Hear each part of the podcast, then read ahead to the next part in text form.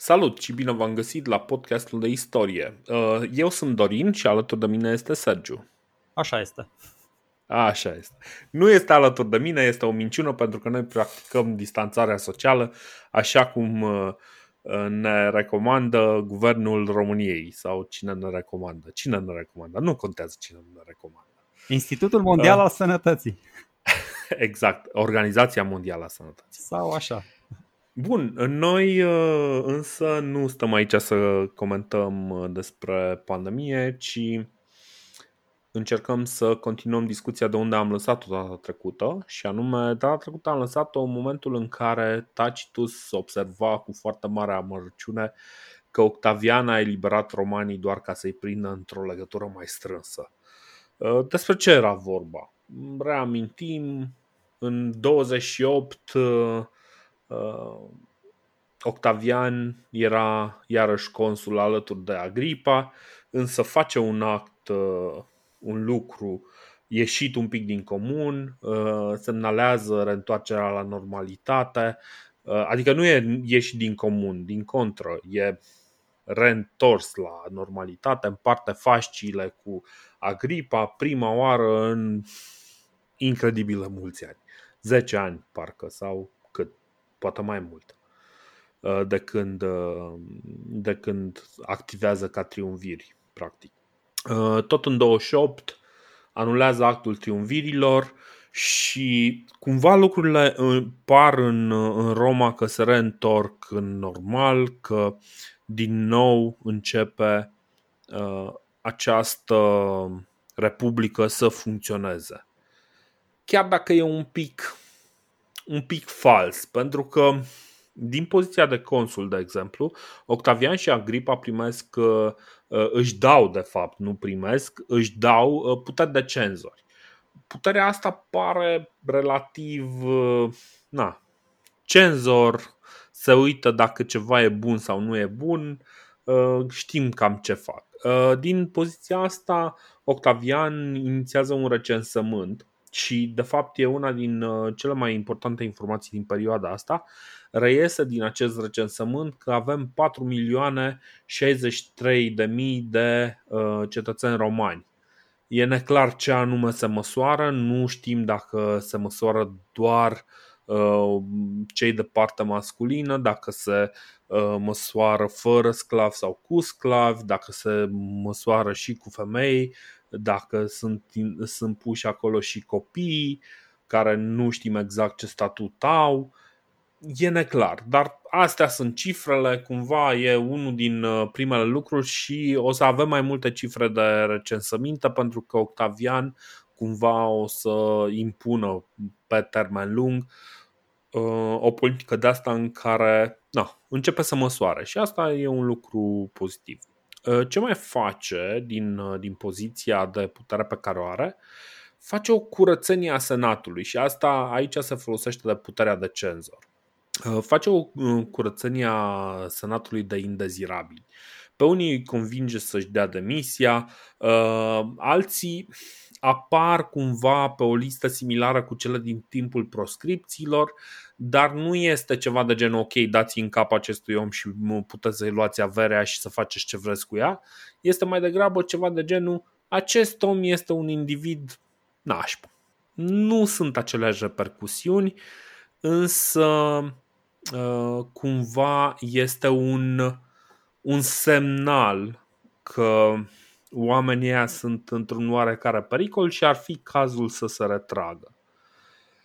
Um, în general, nu e neapărat uh, o chestie făcută chiar așa pe față, uh, dar uneori Octavian mai contribuie la averea necesară pentru accederea în senat a diversilor indivizi pe care îi vrea acolo.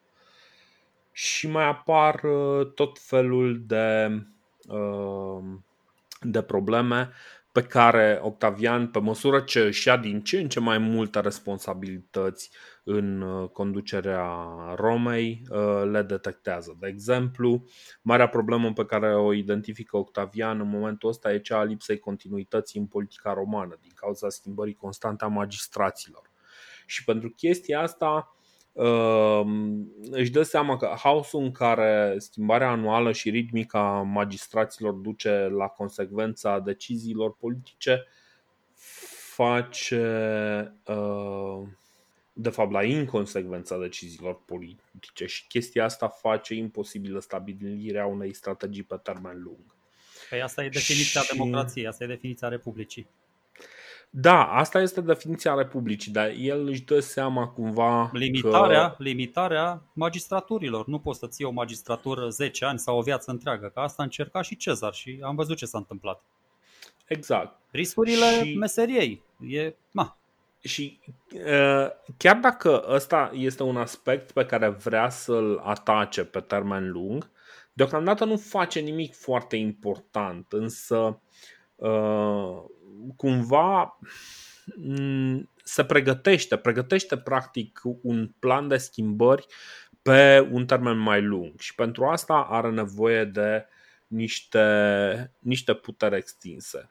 Și planul care vine în minte este ca în anul următor, în ianuarie 27, să facă o mișcare care cu adevărat o să-i o să-i surprindă pe roman, după atâta vreme în care totuși Octavian este garantul uh, liniștii Romei. Zici tu? Bă, mie nu mi se pare deloc surprinzătoare mișcarea. Nu știu pe cine a surprins. N-a surprins pe nimeni. Uh, sunt, uh, nu mai sunt idele lui martie, de data asta sunt idele lui ianuarie. În 13 ianuarie vine omul, se prezintă în fața Senatului și anunță așa plin de, de dramatism uh, shakespearian că își dă demisia din funcția de consul și ce să vezi, restaurează Senatului toate prerogativele, toată autoritatea. Da? Și aici aș da un citat genial din Dio Cassius și o să comentăm după aia, că probabil că o să spunem exact uh-huh. aceleași lucruri. Este cel mai sugestiv, cel mai uh, explicativ, ca să zic așa că stă pe deplin în puterea mea să vă fiu pe veci conducător, vedeți voi înșivă. Toți potrivnici au fost fie suprimați pe calea dreptății, fie aduși la sentimente mai bune datorită clemenței ce le-am arătat, în schimb toți partizanii mei îmi sunt profund devotați ca urmare a binefacerilor de care s-au bucurat și poziția lor s-a întărit prin participarea directă la treburile de stat.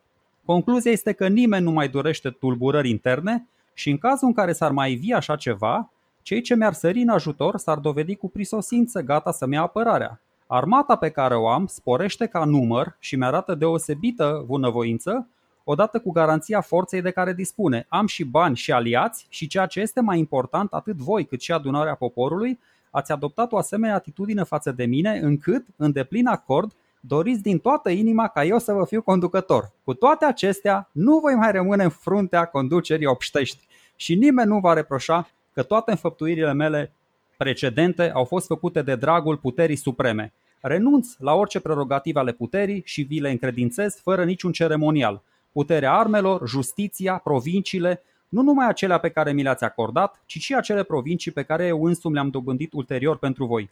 Scopul acestei acțiuni este ca să înțelegeți limpede din însăși semnificația faptelor un lucru, și anume că eu nu mi-am dorit puterea de dragul de a domni, ci în fapt pentru că am vrut să răzbun moartea cumplită a tatălui meu și să izbăvesc statul de grelele și repetatele nenorociri prin care a trecut.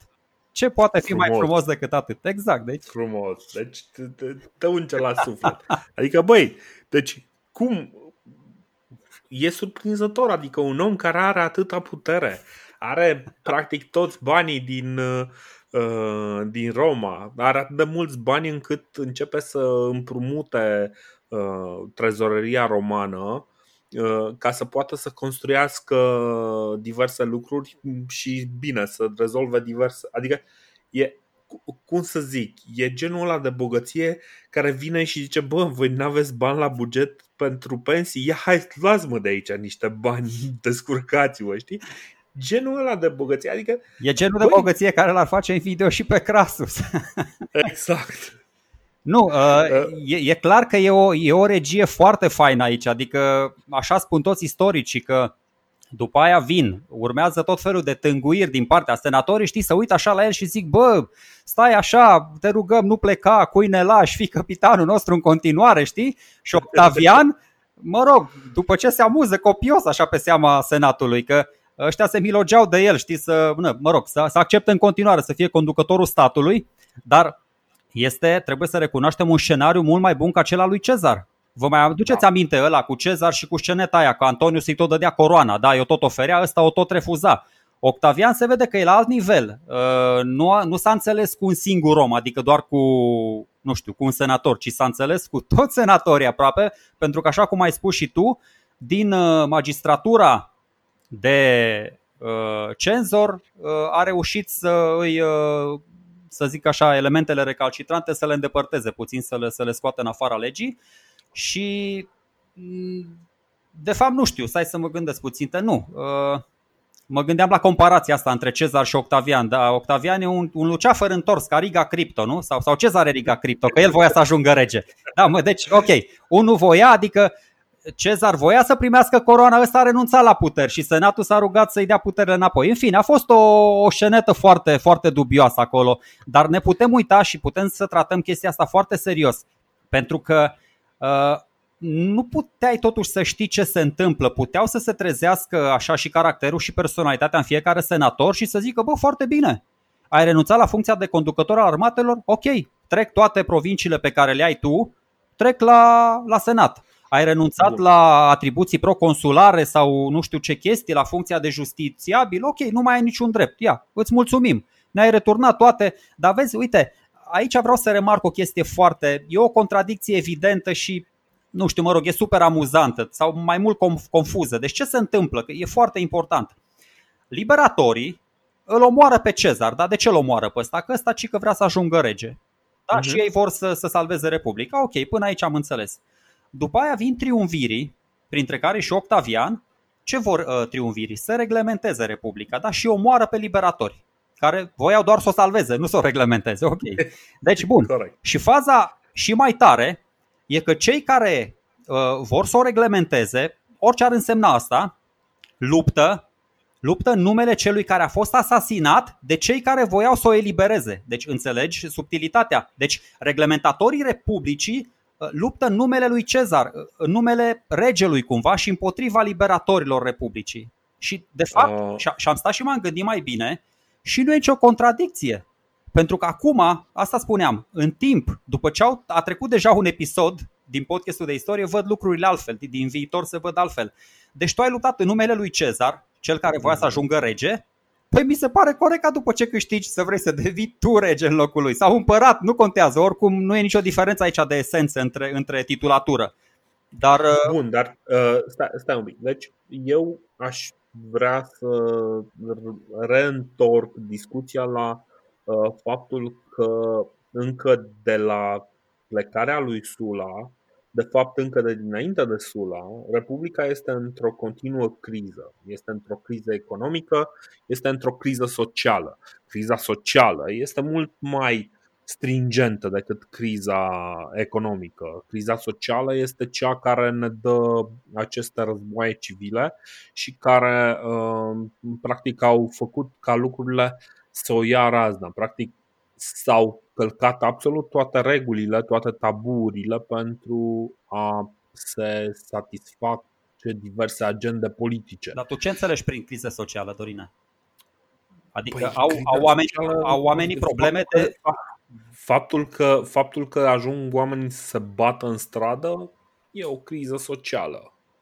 Faptul că uh, oamenii au uh, mult prea mult timp pentru că oamenii liberi uh, nu prea mai pot să-și găsească resurse să muncească pământul pentru că nu mai au uh, uh, cum să facă uh, față sclavilor, de exemplu, iarăși este o uh, problemă socială. Mm, da, da, sunt, asta, foarte, okay. sunt, sunt mult mai multe probleme sociale. Uh, după aia ai uh, problemele de infrastructură. Roma e într-o uh, cum să spun, uh, e un oraș în asediu de foarte multă vreme, un oraș care este incredibil de aglomerat pentru epoca lui și nu mai face față. Orașul să știi, Roma. Să știi că aceste crize sociale, pe care foarte bine le-ai identificat, uh, nu sunt cauza, sunt doar efectul unor comportamente tembele ale politicienilor. Politicieni care nu respectă legea de 100 de ani și care tot o forțează și o siluesc și o obligă pe Republica asta săraca să traverseze strada împotriva voinței ei. Ceea ce se întâmplă după aia la nivel uh, economic și cultural sunt doar consecințele unor decizii nesăbuite al acestor politicieni care sunt în vârful Republicii. Toată șleachta exact. de, de senatori, de consul, de magistrați, toți ăștia își bagă picioarele în ea Republică și ce se întâmplă după aia, toată, toată mizeria asta din toate punctele de vedere, da, e, e mă rog, e, e o concluzie tristă, dar e doar uh, efectul și, și aici gândește, deci ce vor eliberatorii? Eliberatorii vor să, um, practic, să readucă, să repună același sistem, să o zicem așa frumos ca la uh, campaniile electorale românești, sistem ticăloșit. Corect. Vor, atâta vor. Da. Vor, vor să nu se schimbe nimic. Asta. Restaurarea acelui sistem. Este asta suficient? Păi da și nu. Practic nu există o alegere reală, nu există o cetățenie reală a uh, cetățenilor, a, a, nu, a, nu a cetățenilor romei, că ea, hai să zicem că mai au dreptul să voteze, să influențeze ce, ce se întâmplă. Dar a tuturor celor care fac parte din Republica Romană. Nu există, uh, de fapt, uh, nimeni care să vină și să facă ceva pentru ei. E ceva de genul, bă, ok, dacă ăștia de la centru fac ceva, e foarte bine. Dacă nu fac nimic, măcar nu ne omoară. Dacă ne omoară, sperăm că nu pe toți. Uh, care ceva cumva sună cam și uh, foarte asemănător cu atitudinea românului față de ce se întâmplă la București. Dar uh, revenind la chestia asta, ok, um, în momentul ăsta, în acest, are loc acest eveniment, îi zice uh, Res Publica Restituta sau Res Publica Redita. În momentul ăsta, totuși, istoricii se opresc și zic ăsta este punctul de pornire pentru Imperiul Roman. Foarte mulți, uh, mai ales scriitorii antici, consideră că ăsta este punctul de pornire și cum s-a întâmplat chestia asta în momentul în care Octavian a renunțat la aproape toate puterile pe care le are? Există un lucru pe care, la care nu a renunțat și la care nu prea are cum să renunțe. De fapt, sunt mai multe. Dar uh, cele mai importante sunt, așa cum ai zis tu în discursul ăla pe, uh, al lui Octavian, are bani, are foarte mulți bani, are incredibil de mulți bani și al doilea lucru, legiunile îi sunt uh, fidele lui în nume propriu.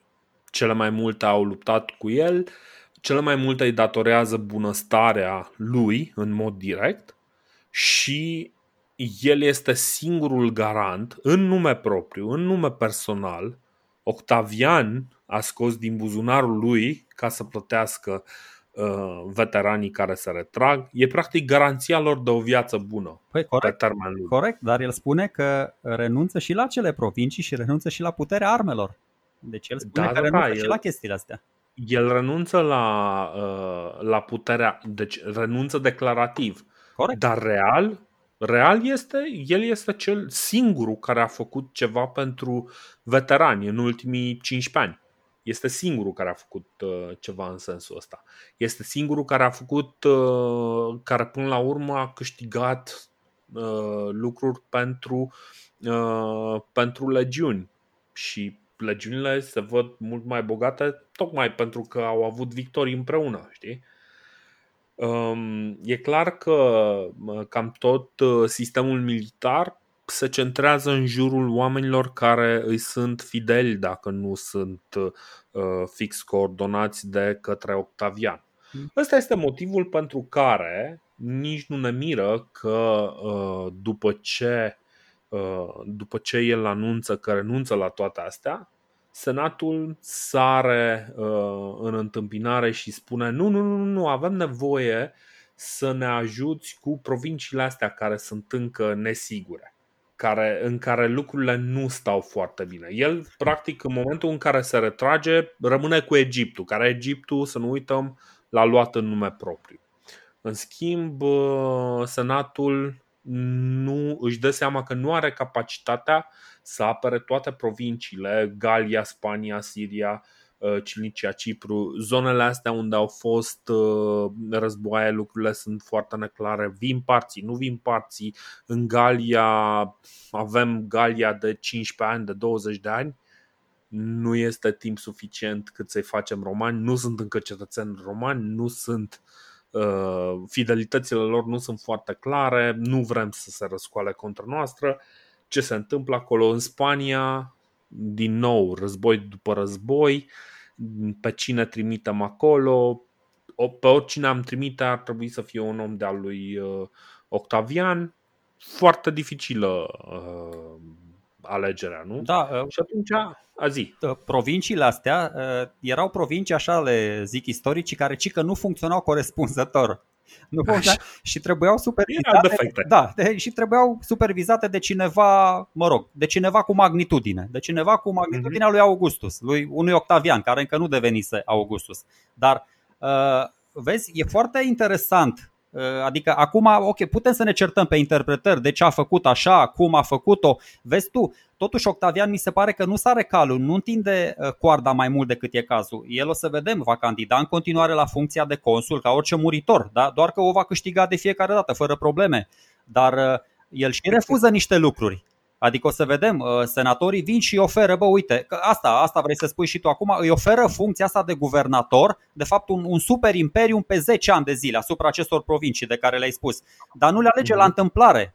Exact ce ai zis și tu. Păi uh, Siria și Cilicia uh, erau parții peste Ufrat, la Galia erau peste, peste Rin, erau popoarele germanice și și la Spania. Noi n-am mai vorbit despre Spania, dar Spania nu era. Erau niște triburi necucerite acolo în nord-vestul peninsulei, în Asturia, în Cantabria, o să vedem, da? în țara Bașilor acolo mai erau mm-hmm. niște. Plus, ai spus tu o chestie, bogăție.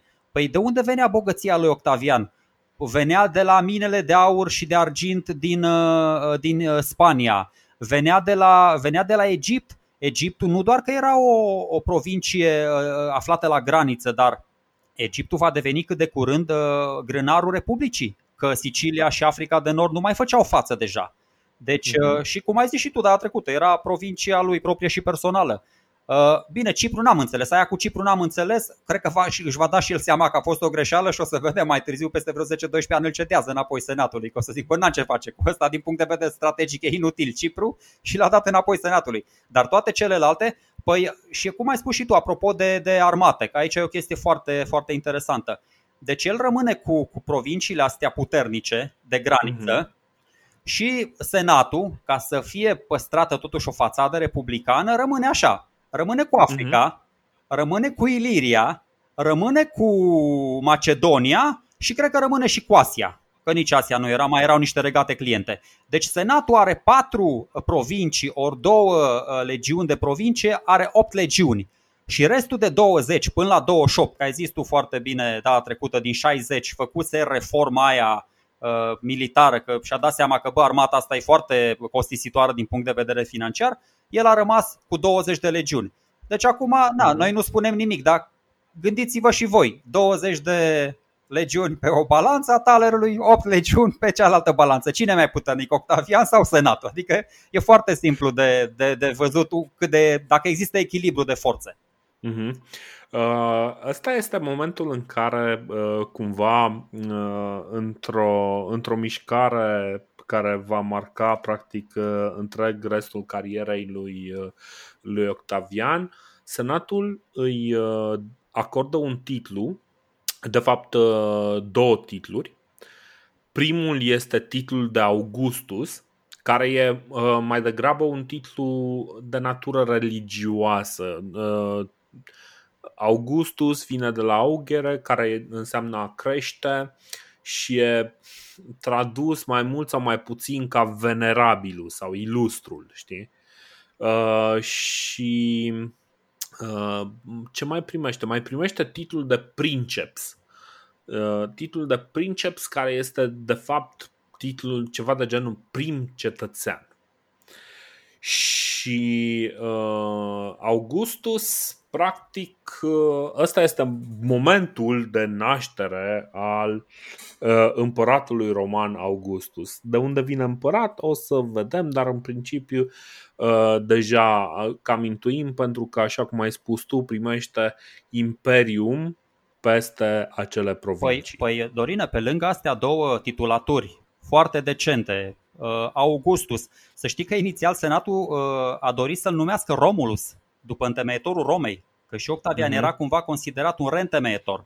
Uh, Suetonius spune chiar că Octavian ar fi preferat numele de Romulus, dar s-a temut tot așa, reîntoarcerea asta în trecut, nu știu, se putea cumva asocia iar cu, cu, cu restaurarea monarhiei și exact, da. cu, cu regalitatea și, și după aia a venit Lucius Munatius Plancus și a sugerat numele ăsta Augustus. Uh, nu vreau să. Noi am mai discutat așa off the record cum e cu Princep și de ce se numește perioada asta în continuare Principat. Nu înțeleg. E o convenție a istoricilor să fie sănătoși. Uh, am studiat un pic, am mai căutat ca să fiu sigur. Pompei a fost numit tot princeps de către Senat, Marius a fost numit tot princeps de către Senat. Uh-huh. Doar că, na. Deci, uh, doar, doar titlul de Augustus este fără precedent. Și Titlul de princeps nu e fără da, precedent. Dorine, el avea cel mai tare titlu până acum. Era Imperator Cezar Divi Filius. Din, din 1 ianuarie 42, de când Cezar fusese sanctificat, mie asta mi se pare cea mai puternică denumire, sincer, că imperator, cum zici și tu, are legătură exact. cu armata, are legătură cu triumful militar. Romanii erau foarte impresionați de chestia asta. Uh, Princep și Augustus, ok, sunt simpatice, dar mi se par așa mai mult niște titulaturi cumva, mm, cum să le numesc, uh, decorative. Deci decorative. Da, uh, de fapt și, uh, și Octavian, pe care acum o să ne bâlbâim între a-l numi Octavian sau Augustus, o să ezite să accepte numele de Augustus în general, insistă să îi se folosească uh, ori, ori numele de princeps, dar iarăși extrem de rar, ori uh, direct numele tatălui lui, care e Gaius Iulius Cezar. Da, ca Cassius Dio spune așa, uh, Octavian acceptă să fie numit Augustus ca și când condiția lui o depășea pe cea a muritorilor de rând. Într-adevăr, tot ce este deosebit de respectat și deosebit de sfânt este numit August. Uh-huh. Uh, Până, până la urmă, da, uh, numele ăla de imperator, imperator Cezar uh, Divifilius, mi se pare mult mai interesant, mai ales că el va da în cele din urmă numele organizării statale a, a Romei. Corect, corect. Uh, și ce mai face după, după chestia asta? Transformă Cezar, cognomenul uh, unei ramuri a familiei Iuliane, uh, Uh, într-un nume nou de familie, care este un lucru care trebuie practic să treacă prin Senat. Pentru că uh, organizarea familiilor, iarăși, așa cum uh, Senatul trebuia să-și dea cu părerea în momentul în care nu știu care vrea să se căsătorească cu nu știu cine într-o anumită situație complicată, așa cum am mai întâlnit de-a lungul sau să acestei de la, perioade. Sau să treacă, sau să treacă de la un... în tagma patricienilor. Exact. Uh, Așa, și ce mai dă senat? Așa, senatul îi mai dă și un scut de aur cu inscripția Vitus, Pietas, Clemenția, Justiția. Curaj, pietate, clemență, justiție. Uh, astea sunt, uh, sunt lucrurile pe care îi le dă senatul printre altele. Evident, ca și în cazul lui Cezar, nu e ca și cum senatul uh, roman nu este uh, pregătit să pupe cât mai adânc uh, bocancul lui Octavian, așa cum au făcut și cu Cezar, așa cum au făcut cu cam toată lumea. Ceea ce cumva nu ne spune cam care este valoarea senatului și cam cât de puternic se simte senatul. Și da, lucrurile, cum să zic, parcă merg în continuare. Mm. Adică zi. Bă, să știi că, uite, am uitat. Am uitat să o spunem la Cezar. Am avut noi o discuție, stai că ți amintesc acum. De ce uh, am sta, știi, ne-am întrebat noi, bă, dar de ce s-a întâmplat totuși chestia asta cu regia din Senat sau de ce toți senatorii uh, uh, simțeau emoția asta, simțeau nevoia să-i ofere consului sau omului dominant în stat toate onorurile astea fără precedent? Pentru că la fel, la fel ca în cazul lui Cezar, bă, nu e vorba că erau ăia. Noi, noi atunci așa am gândit lucrurile. Erau foarte servili și foarte adulatori la adresa dictatorului, da? Da, i-au, i-au arogat atunci toate titlurile, toate magistraturile posibile și imposibile. Dar, dar noi nu ne-am gândit la evidență. Păi Senatul era, cum ai spus și tu, după cenzura, după era format în majoritatea sa din partizanii lui Octavian, încă de pe vremea lui Cezar. Uh, toți liderii ăia de prin Galia, de prin Spania, începuseră să intre în senat, că râdea Cicero de ei, cum se îmbracă și cum circulă pe, pe străzile Romei. Uh-huh. Toți ăștia, cum ai zis și tu, iar uh, familii bogate, familii de patricieni, dar cam scăpătate, care aveau o istorie veche, dar unele treceau prin, uh, prin prin dificultăți financiare pe care le-a ajutat Octavian și care iar erau, exact. erau uh, partenerii lui. Deci toate, toate alianțele astea pe care el și-a extins avea o clientelă extraordinar de mare, am mai spus. Și cea mai culmea, culmea că el era văzut ca patronul, el era văzut ca popular. Deci el era văzut ca susținătorul intereselor plebeilor. Uh-huh. Octavian. Ce, e, e și mai interesantă chestia asta, că o să vedem uh, cu ce înseamnă mai încolo, dar oamenii din Senat, că aici vreau să ajung, nu contează, nu, ei, ei nu erau servili și adulatori. Uh, băi, cred că chiar doreau sincer uh, să-i acorde cât mai multă putere lui Octavian, pentru că astfel ar fi avut și ei de câștigat. Deci așa se explică toate, nu știu, toate semnele astea de recunoștință, toată pleiada asta de onoruri, pentru că uh, senatorii nu s-o, aici e, e băiat deștept Octavian, senatorii nu se opresc aici. Senatorii voi să-i mai dea uh, dictatura, Ăsta, uh-huh. Octavian o refuză, zice, bă, gata, destul, nu vreau să fiu dictator, că am văzut ce s-a întâmplat cu unchiul meu, cu tatăl meu, că l-ați făcut dictator și după aia l-ați, l-ați mazilit. Nu, mersi, lasă, e ok așa. Dați-mi o coroană, aba nu. Deci vor să-i dea, fii atent, pro, uh, vor să-i dea așa. Uh, unii senatori propun așa, o coroană de aur, unul propune uh-huh. o togă purpurie, o diademă și un sceptru bă, dacă nici asta nu-l fac rege, atunci de ce, adică despre ce vorbim aici, știi? E ca și cum uh, știi, atunci când Cezar și-a luat gilțul, avea un gilț și el stătea în centru, între alea două, două scaune consulare, dar el și că nu era rege. Bă, nu, eu stau doar pe tronul ăsta, dar nu sunt rege, ok. Deci, asta spun. Uh, nici nu știu cum au gândit toți senatorii. Nu știu dacă era o masă critică, dacă se înțelegeau între ei, dacă îi domina Octavian cu statura, cu augustatura lui, nu-mi dau seama, dar asta, na, asta, asta e istoria, asta au consemnat istoricii și asta s-a întâmplat. Ce, ce mi se mai, uh, pare mai interesant este că lucrurile astea nu se întâmplă automat ca și cum ar fi gândite de cineva de la spate, ci mai degrabă lucrurile astea se întâmplă în timp.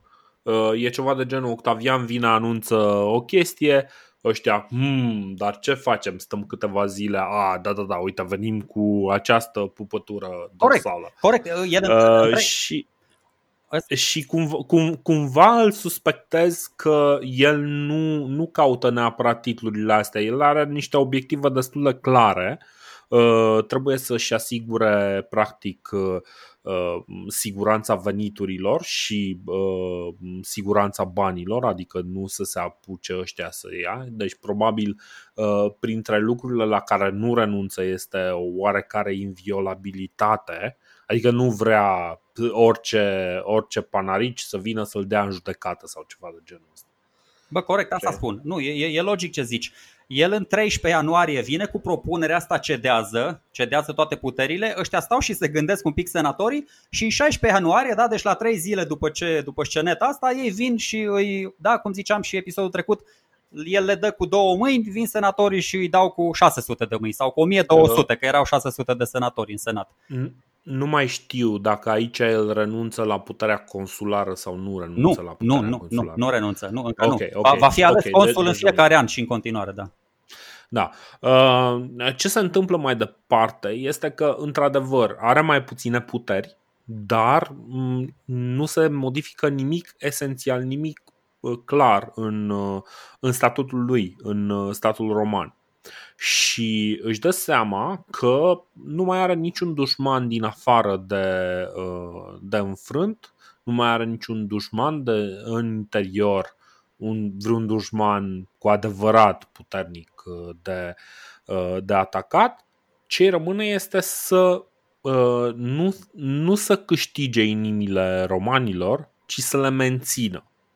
Și pentru asta începe un program de propagandă foarte serios și cred că este nu știu dacă mai există un program similar de propagandă făcut până la el. Adică omul care are practic cea mai mare putere în stat să facă niște lucruri atât de atât de multe lucruri, atât de pe față, încât oamenii să își amintească continuu de el. Mm. Uh, repară, repară uh, construiește străzi, pune statui, oferă tot felul de lucruri uh, precum protecție, garantează aprovizionarea cu mâncarea a Romei um, și cumva Octavian face toate lucrurile astea încercând să lase niște lucruri Uh, de care oamenii să-și amintească. De fiecare dată, de exemplu,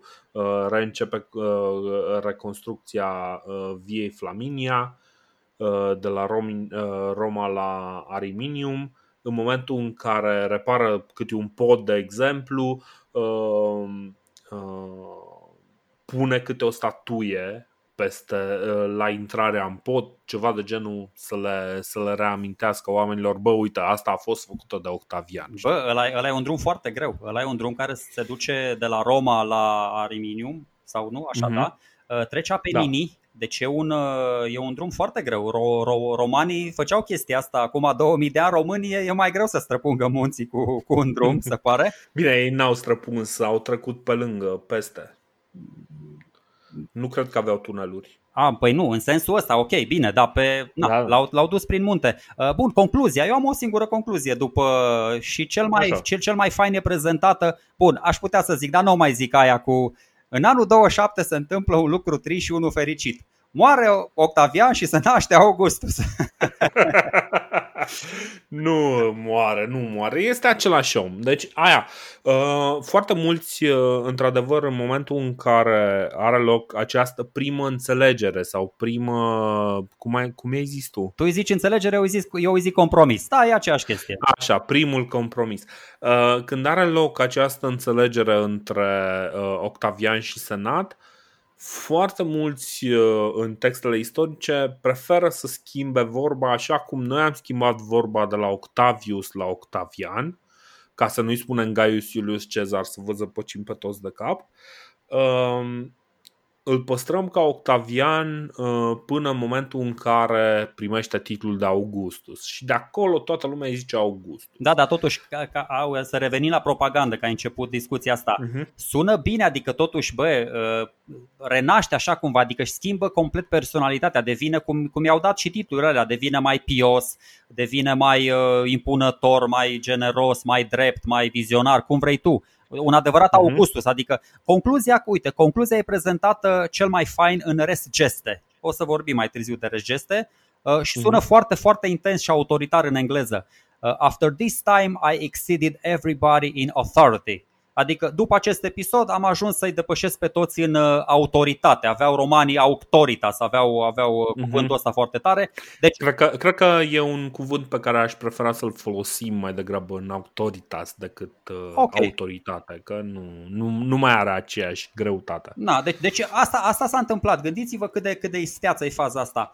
Deci el a renunțat la toate puterile și astfel a devenit cel mai puternic. E, cât de e meseriaș, adică i-a făcut pe ăștia. Nu, dar, bă, propagandistic nu e primul, nu e primul cu siguranță, că noi am mai discutat și Alexandru a făcut toate orașele cu numele lui și a ridicat peste tot așa, dar uh, clar uh, uh, Octavian duce uh, chestia asta la, la, la un cu totul alt nivel. Ce, ce face Octavian diferit este că el nu trebuie să cucerească inimile unor populații pe care le-a cucerit cu sabia el trebuie să cucerească aceiași oameni pe care i-a uh, cucerit acum un an, acum doi ani, acum trei ani, asigurându-le mâncare, asigurându-le liniște, asigurându-le toate lucrurile astea. Mm, fii atent, apropo de... Înțelegi? Da, da, corect. Da, aici e diferența clară. Dar tot așa, uite ce zice Tacitus despre Octavian. Și, mă rog, cum, uh, cum găsește Nene Augustus soluții foarte, foarte eficiente la, la problemele astea și na, de pe agenda publică și uh, care se aplică și cetățenilor din Roma, dar și locuitorilor din provincii, că aici e șmecheria. Uh, în, uh-huh. Îndată ce izbuti să-și atragă de partea sa ostașii prin recompense, poporul prin împărțirea de grâne și pe toți prin binefacerile păcii, Octavian se ridică treptat, treptat și își însuși prerogativele senatului, magistraturile și legile, fără împotrivirea nimănui. Mhm. Deci, uh, ce face? Bă, uh, acum în zilele noastre cred că s-ar numi targetarea asta, targetare pe grup țintă. Ce vor ăia? Uh, uite, plebei vor grâne, hai să le dau grâne. Ce vor uh, veteranii? Vor pământ, să lucreze niște terenuri, niște bănuți, pac, le ofer ceea ce vor. Ce vor senatorii? Vor să-i periez și să le spun că sunt cea mai tare instituție, chiar dacă nu fac nimic. Ce vor ăia din provincii? Că și în provincii, să știi că mai face, uh, sistemul de taxe devine un pic mai echitabil, mă rog, cred că la fel de corupt, dar uh, uh, la fiecare categorie de cetățeni se duce și le arată că, bă, sunt acolo pentru voi, mă interesează soarta voastră, nu cum erau patricienii sau cum erau senatorii, îi durea în cot, lasă. Bine, doar de sclav Mhm. nu se ocupă, că asta e, cu sclavia e complicat și în zilele Cu noastre. sclavia e complicat și în zi- ziua de azi, așa. Deci asta spun, e, e, bă, a- e un subiect foarte generos. Noi dacă ne întindem o să încercăm totuși să rămânem. Mai țineți minte, când am discutat despre chestia cu Da. propaganda am vorbit trei ore. Uh, Sunt Da. multe lucruri de spus, dar na, hai că las uh, O să, da, n- nu are sens să, să insistăm acolo. O să revenim, probabil o să revenim pe subiectul ăsta. Uh, ideea, uh, ideea care mai rămâne este că Octavian uh, cumva monopolizează cam toate titlurile, cam toate uh, um, cam toate, nu știu, uh, cuvinte cam, cam toate posturile importante, știi? Uh, și, uh, de exemplu, avem un caz foarte interesant și cred că ăsta este ultimul uh, triumf care se acordă uh, altcuiva decât lui Octavian în, uh, uh, în perioada asta. În uh, 29 înainte de Hristos, uh, ultimul Marcus Licinius Crassus, remarcabil din istorie, ultimul Crassus, remarcabil din istorie, are o luptă în Mezia uh, contra bastardilor, care sunt uh, un amestec de sciți, daci și germani. Uh, ca să câștige lupta contra lor, îl provoacă pe uh, regele lor, Deldo, într-o, uh, cum îi spune, single combat, uh, într-o uh, unul la unul. într- într-un du- duel 1 la 1, așa. Și uh, Crasus uh, reușește în luptă directă să îl omoare pe Deldo. Uh, prin, în felul ăsta, practic, uh, bastardnii retrăgându-se și cedând, uh, cedând teritoriul uh, Romei. Nu numai că Crasus nu primește nici titlul de spolia optima, pradă bogată, cu care s-a întors, dar nu primește nici agnomenul Sciticus. Pe care, uh, și asta pentru că cumva Octavian oprește uh, generalul lui, până la urmă era general care servea sub el, era generalul lui, erau legiunile lui, uh, era comandantul lui, cumva Octavian își asumă uh, aceste uh, posibilitatea de a lua aceste til- titluri, cred că nu le ia el asupra lui. Uh, ideea fiind însă că îi acordă totuși o ultimă concesie, îi acordă un triumf în 27, Uh, numai că, da, povestea e un pic încurcată. Cred că toată lumea se uită un pic ciudat la Octavian în momentul în care uh, probabil că intenționa să nu îi acorde acel triumf. Bine, povestea asta cu campania lui Crasus în uh, pregatul Odrizilor și aici vine în Tracia și se bate cu toți ăștia, cu bastarnii, cu Moesi, e foarte interesantă din perspectiva geților. Pentru Mhm. că el, ca să-i bată pe bastarni, ăștia se retrag după ce le e învins uh, regele se retrag într-o poziție defensivă și uh, Crasus uh, apelează la ajutorul lui Roles, un rege de trip jet, așa zice, zice Cassius Dio. Mhm. Și, și mai interesant, spune așa, deci fii atent ce spune, după ce îi asediază, îi distruge cu ajutorul lui, uh, lui Roles, fii atent ce tare, uh, Roles, deci Cassius Dio așa zice, Roles atunci când l-a vizitat pe Cezar, adică pe Octavian, a fost tratat Mhm. ca un prieten și aliat pentru serviciile aduse. Mă rog, probabil cum a fost tratat și Dragnea, știi, când a făcut pe ospătarul la Trump, adică, mă rog, bine, ai venit și tu aici, e ok, ești prietenul nostru. Dar cu campania asta, că de aia el primește uh, triumful în 27, campania asta e mult mai lungă și complicată. După un timp, Roles ajunge în conflict cu alt uh, rege jet uh, numit Dapix. Crasus vine în ajutorul lui Roles și aici o să spun o chestie un pic dubioasă, că nu mai țin minte, cred că o să ne contrazicem un pic. Crasus vine în ajutorul lui Roles, da? Așa cum Roles uh-huh. l-a ajutat împotriva bastarnilor, vine și ăsta și îl ajută pe Roles și uh, îl atacă pe, pe Dapix. Uh-huh. Dapix este plecat, nu știu pe unde, dar uh, uh, în fine, e, e, e capturat, e, e ucis.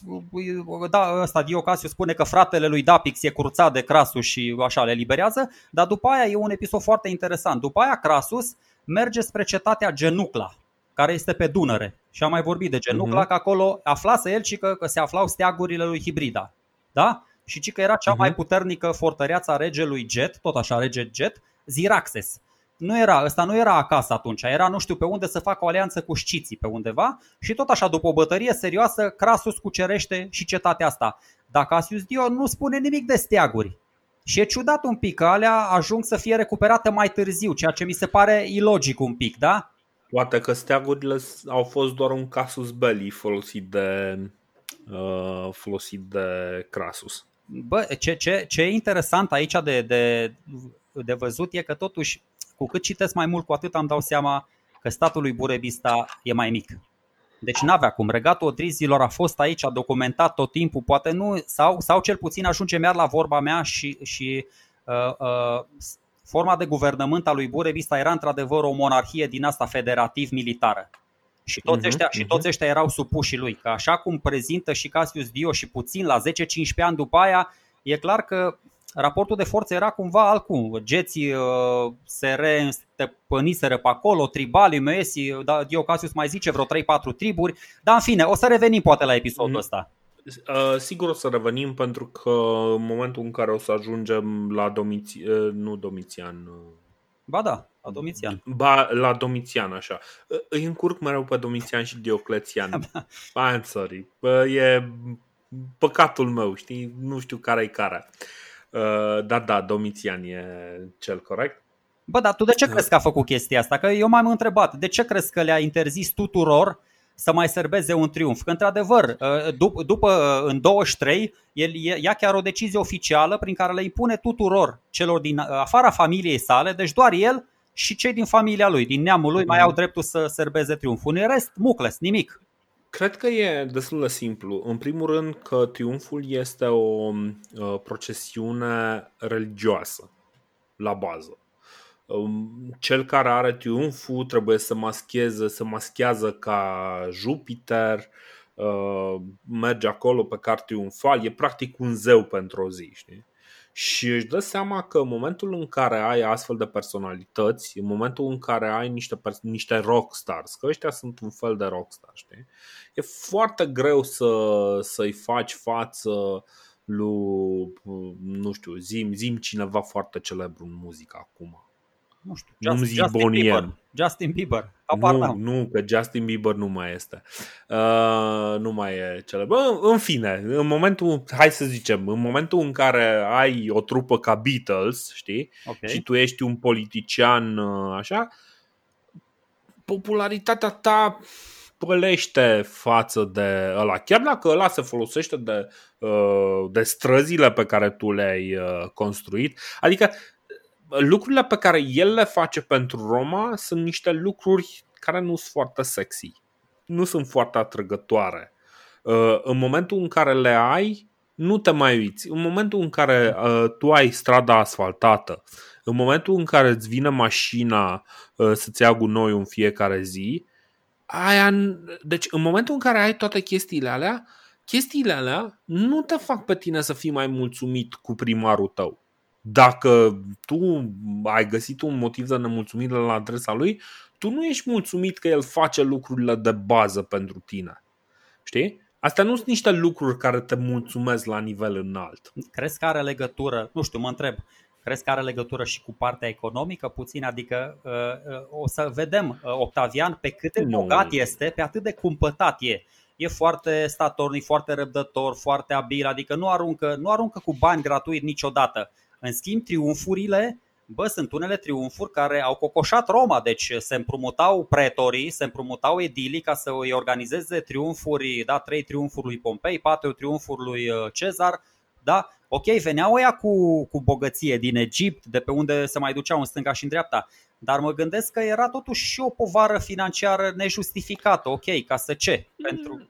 Nu cred. Nu, nu, nu okay, cred că asta. Okay. Nu, nu, nu, nu cred, pentru că uh, faptul că era cumpătat nu însemna că Octavian nu e capabil să cheltuie și de cheltuit cheltuie fără absolut nicio problemă. În fine, uh, vedem de exemplu o treabă similară cu primul prefect al Egiptului, uh, Cornelius Gallus, care e într-o situație similară cu cea lui uh, Crasus, dar care cumva pierde favoarea lui Octavian și se sinucide. Cazul lui e foarte slab documentat, deci practic atâta știm că a pierdut favoarea lui Octavian și că s-a sinucis ca, ca și consecință. Nu știm exact ce fel de presiuni pune Octavian asupra lor, dacă sunt presiuni pe care le pune Octavian, că poate nu sunt. Nu prea avem cum să știm. De altfel, cam toată istoria care se scrie de acum încolo este cam toată sub imperiul uh, a ceea ce lasă Octavian să treacă ca și informație uh, de filtrele uh, propagandei lui. Băi, așa, uh, în fine, așa, foarte așa, pe scurt. Am crezut și eu, așa am crezut și eu și uh, ai dreptate în principiu, dar să știi că sunt uh, buni prieteni de-ai lui, cum e Titus Livius, de exemplu. Titus Livius scrie ad urbe condita, condita chiar acum, chiar puțin mai mhm. târziu uh-huh. și se duce și o recită lui Octavian și familiei și așa mai departe. Iar, ok, Vergiliu și Horațiu poate că sunt uh, artiști care susțin sistemul pe față, dar uh, mai e un Sextus Propertius, mai sunt niște oameni care, de exemplu, uh, Titus Livius scrie foarte frumos despre Pompei. Și Octavian, uh-huh. oricât de mult l-ar stima, se duce la el și îi zice, îl persiflează așa și îi spune, bă, Pompeianul. Deci Titus Livius e numit Pompeianul de către Octavian, așa, cu, cum spui și tu, cu, cu un pic de invidie. Și, uh-huh. într-adevăr, și, și Titus Livius, bă, Titus Livius nu mi se pare că prezintă lucrurile, mi se pare că este foarte atras de, de perioada aia romantică a Republicii Titus Livius. Deci uh-huh. e foarte, ți-am spus, mi se pare chiar că vede o decadență în trecerea Republicii uh, către Imperiu. Vede un piculeț renunțarea la, la, la virtuțile alea originale ale romanilor. Bine, e, e ceva de genul, ok, de ce ar uh, ascunde? Probabil e genul ăla de adevăr uh, atât de evident încât uh, Augustus nici măcar nu mai încearcă să-l, uh, să-l mascheze. Ok, hai că mai avem niște lucruri foarte pe scurt ca să ajungem la, la celălalt eveniment pe care probabil o să-l discutăm mai pe larg în episodul următor, uh, dar să-l pomenim.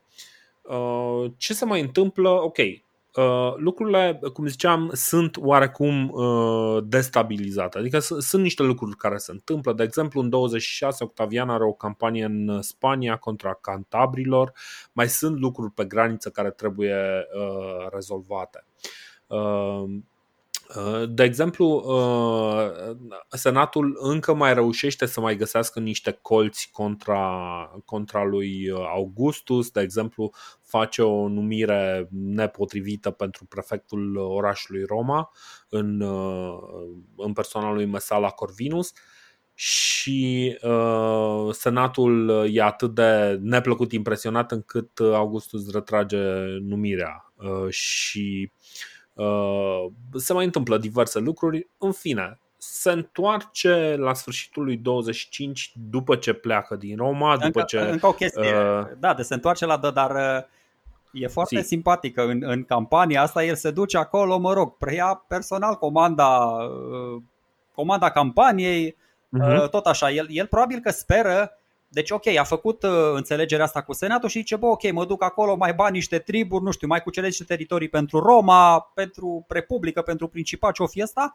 Uh, mai scrie niște scrisorele la Roma prin care îi se argumentează faptele, că exact așa făcea și Cezar, v-am zis, eu tind să fac uh-huh. comparații cu Cezar mereu și tot așa, mulțimea îi cade la picioare, doar că ce să vezi, uh, ajunge în Galia Narbonensi și când să se bată pe acolo, ăsta se îmbolnăvește. Deci iar îl ia boala când ți-e lumea mai dragă, cade la pat și, mă rog, când se apropie confruntarea finală, e câștigată, de fapt e, e dusă la bun sfârșit toată campania asta de cei doi uh, guvernatori ai Spaniei ulterior și mm-hmm. citerior, că mm-hmm. deja erau două. Deci asta zic, Octavian revine, numește nu iar, da. da, adică nu, nu ia parte, știu, mm-hmm. nu, nu ia parte iar la bătălie, nu ia parte, nu ia parte fizic și atunci, na. dar deja, deja nu mai e chiar de important pentru că uh, cumva toată lumea e de acord că absolut orice se întâmplă în materie de armată, de chestii militare, se întâmplă cu voia și cu mijlocirea lui Octavian, deci cumva nu mai e nimeni care să-i, uh, să-i pună opoziție. Ăsta e și motivul pentru care, iarăși, nu, nu prea lasă oameni să, să aibă triumf. Mm.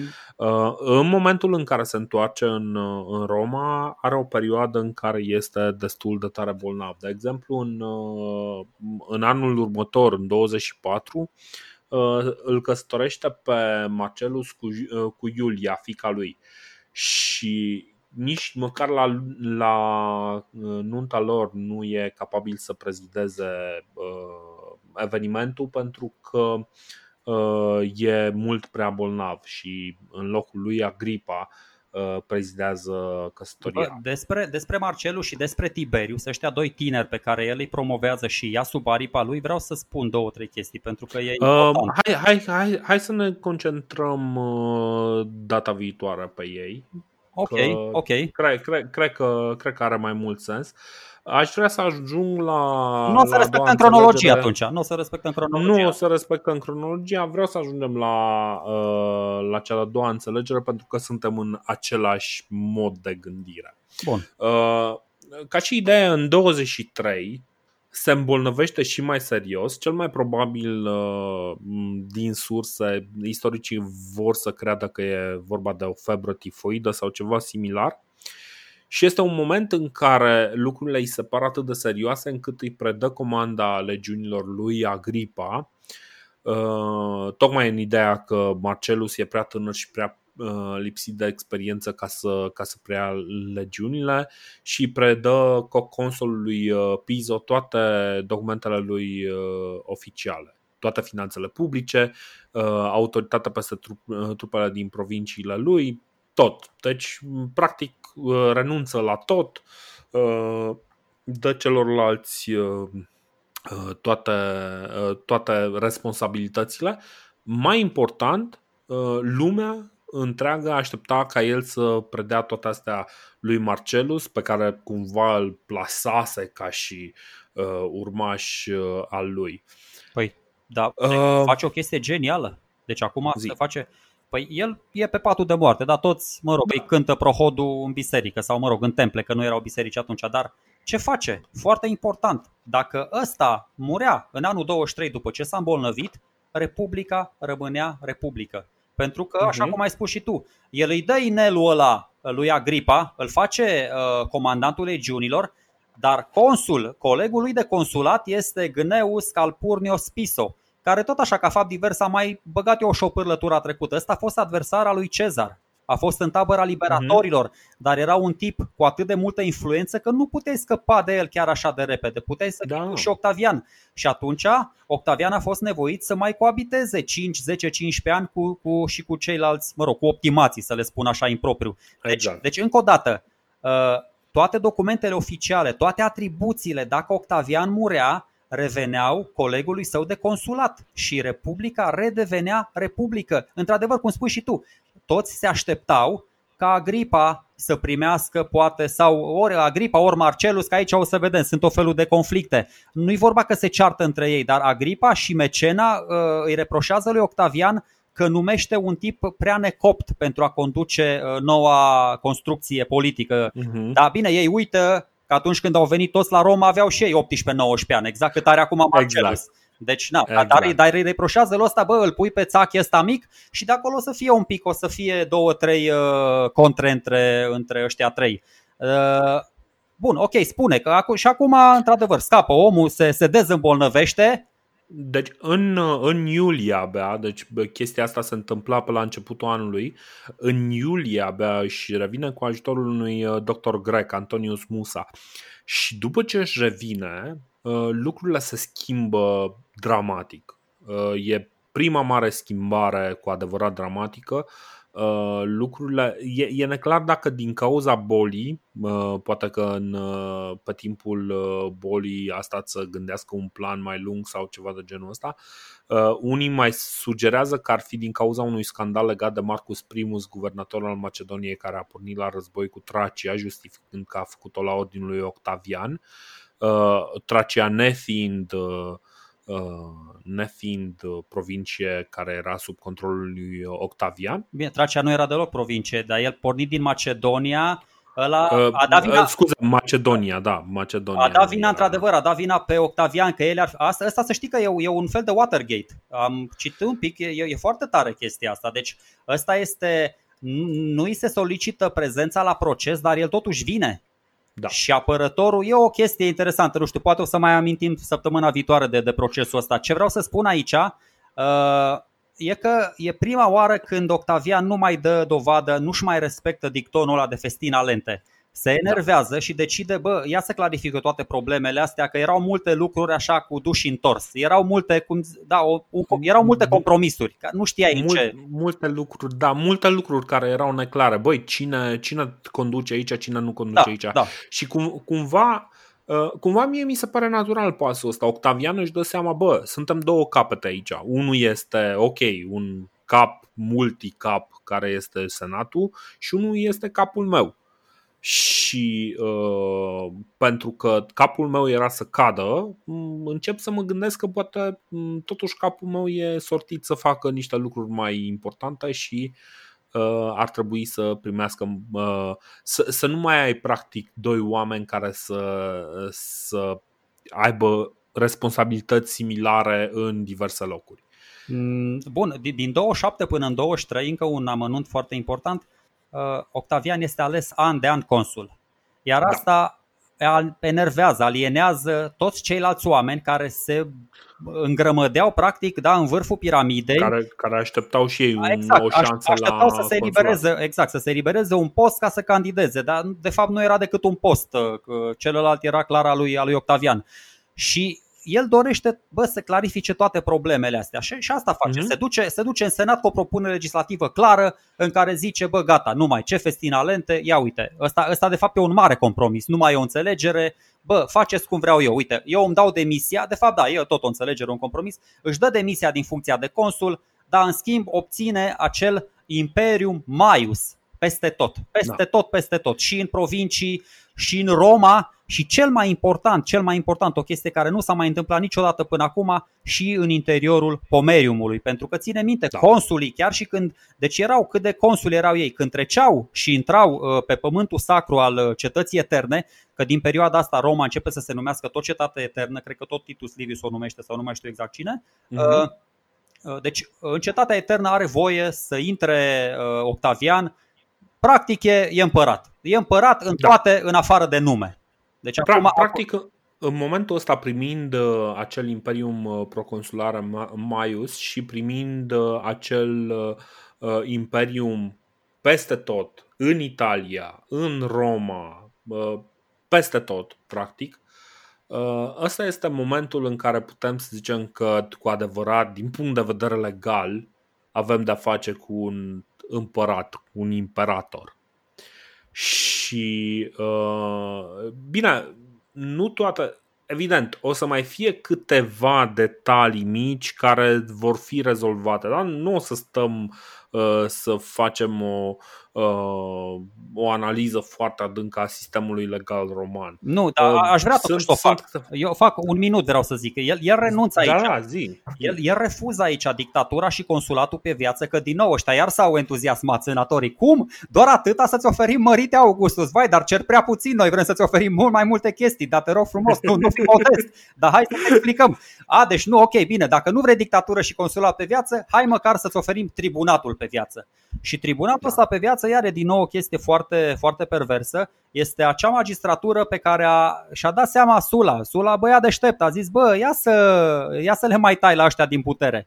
Dar între, între timp, tribunatul devenise din nou o magistratură foarte puternică și fără consulat, chiar și fără consulat, că data viitoare când uh, Octavian va mai fi consul, va fi peste mulți ani, peste foarte mulți ani. Uh-huh. Dar în, tot, în, tot, uh, în toată perioada asta va fi ales tribun pe viață. va fi sacroastant exact. peste tot, va avea drept de veto în Senat și în adunarea poporului, avea, vorbea primul, vorbea primul că era princeps, putea să dea tonul da. discuțiilor, putea să propună legislație, deci nu avea nicio treabă, se înțelegea bine cu majoritatea senatorilor, cum, cum am mai zis. Era... Și, și ce, ce, ce mai interesant, în primul rând, uh, titlul de tribun pe viață îl plasează de partea populației, să zicem așa, pentru că tribunul uh, era provenit din masa mare a populației, dar ce este și mai important este că acest titlu de tribun pe viață nu lua un loc de tribun. Deci, practic, era un tribunat, un opoziție de tribun pe lângă cele peste, 10. Pe lângă cele pe 10. Lângă cele 10. Exact.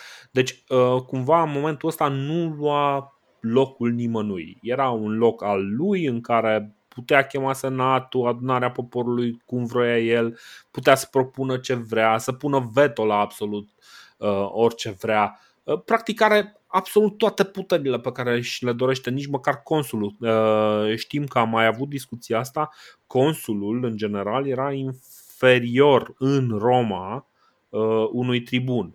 Tribunul era inviolabil. Da, da. Consulul era inviolabil cu niște virgule, știi? Ceva de genul ăsta. Bă, da, să vezi cât de tare, deci subtilitatea celei de-a doua înțelegeri, celui de-a doilea compromis, e atât de șmecheră încât deci el, el acum ce face? Care e compromisul? Bă, renunț la funcția de consul și iau toate celelalte, uh, celelalte funcții, celelalte onoruri pe care mi le oferiți. Și ăștia care îl susțineau plebeii, bă, nu s-au prins de chestia asta. Uh, ți exact. a fost atât de subtil încât ăștia au zis, nu, l-ați dat. Deci ăștia se revoltă în anul 22, în anul 21, în anul 20, în anul 19 ăștia se revoltă că uh, ei cred că Senatul cumva l-au înlăturat de la butoane pe Octavian, deși era evident că ăsta are mai multă putere decât niciodată. Dar i-a făcut pe toți așa din, uh, din gâtul mâinii încât ți-am zis, sau nu mai știau ce, bă, stai puțin, cine e ăsta? A, e ăla care ne judecă pe noi, de afară din senat. Deci omul era foarte tare, foarte, foarte tare, mm-hmm. cu propagandă. Uh, cu... Chestia asta o rezolvă senatul, cum ziceam, uh, astea iarăși sunt subtilități și uh, cred că, no, cumva trebuie să înțelegem că uh, Uh, dacă e ceva ce înțelegem despre această perioadă este că nu înțelegem complet uh, felul în care este perceput în Roma. Știi? Uh, Senatul este obligat să-i dea pe lângă această, aceste puteri care sunt mai mult decât cuprinzătoare, îi dă și o formă de putere consulară similară cu puterile proconsulare pe care le-a primit în 23 și asta după anul 19 în sfârșit reușește să mulțumească masele care nu se mai revoltă la fiecare tură de alegeri. Oh, corect, și, corect. și da, ă, de fapt aici este, aici este punctul unde vroiam să ajungem. Ca și idee, într-adevăr, iată, e, e o schimbare majoră care se întâmplă în cât? 27-23 în 4 ani. În 4 ani și un pic uh, avem practic o, o schimbare completă. Dacă la, în 27 la început, în 13 ianuarie, uh, teoretic, Octavian este un tip fără nicio putere în Roma, mai mult sau mai puțin ajunge ca patru ani mai târziu, în iulie, să fie cel mai, uh, cel mai puternic din câți au fost vreodată mm. în Roma. Bă, vreau, uite, vreau să portez o concluzie, dar o să o dezvolt uh, Așa, zi. săptămâna viitoare sau episodul viitor. Să presupunem că Octavian nu și-ar fi disimulat deloc intenția de a ajunge împărat. Să zicem că uh-huh. se ducea din prima cum s-a dus și Cezar, bă, nu știu, le le zicea senatorilor clar, bă, proclamați-mă împărat și încheiam Bâlciu 1-2, nu așa, festinalente.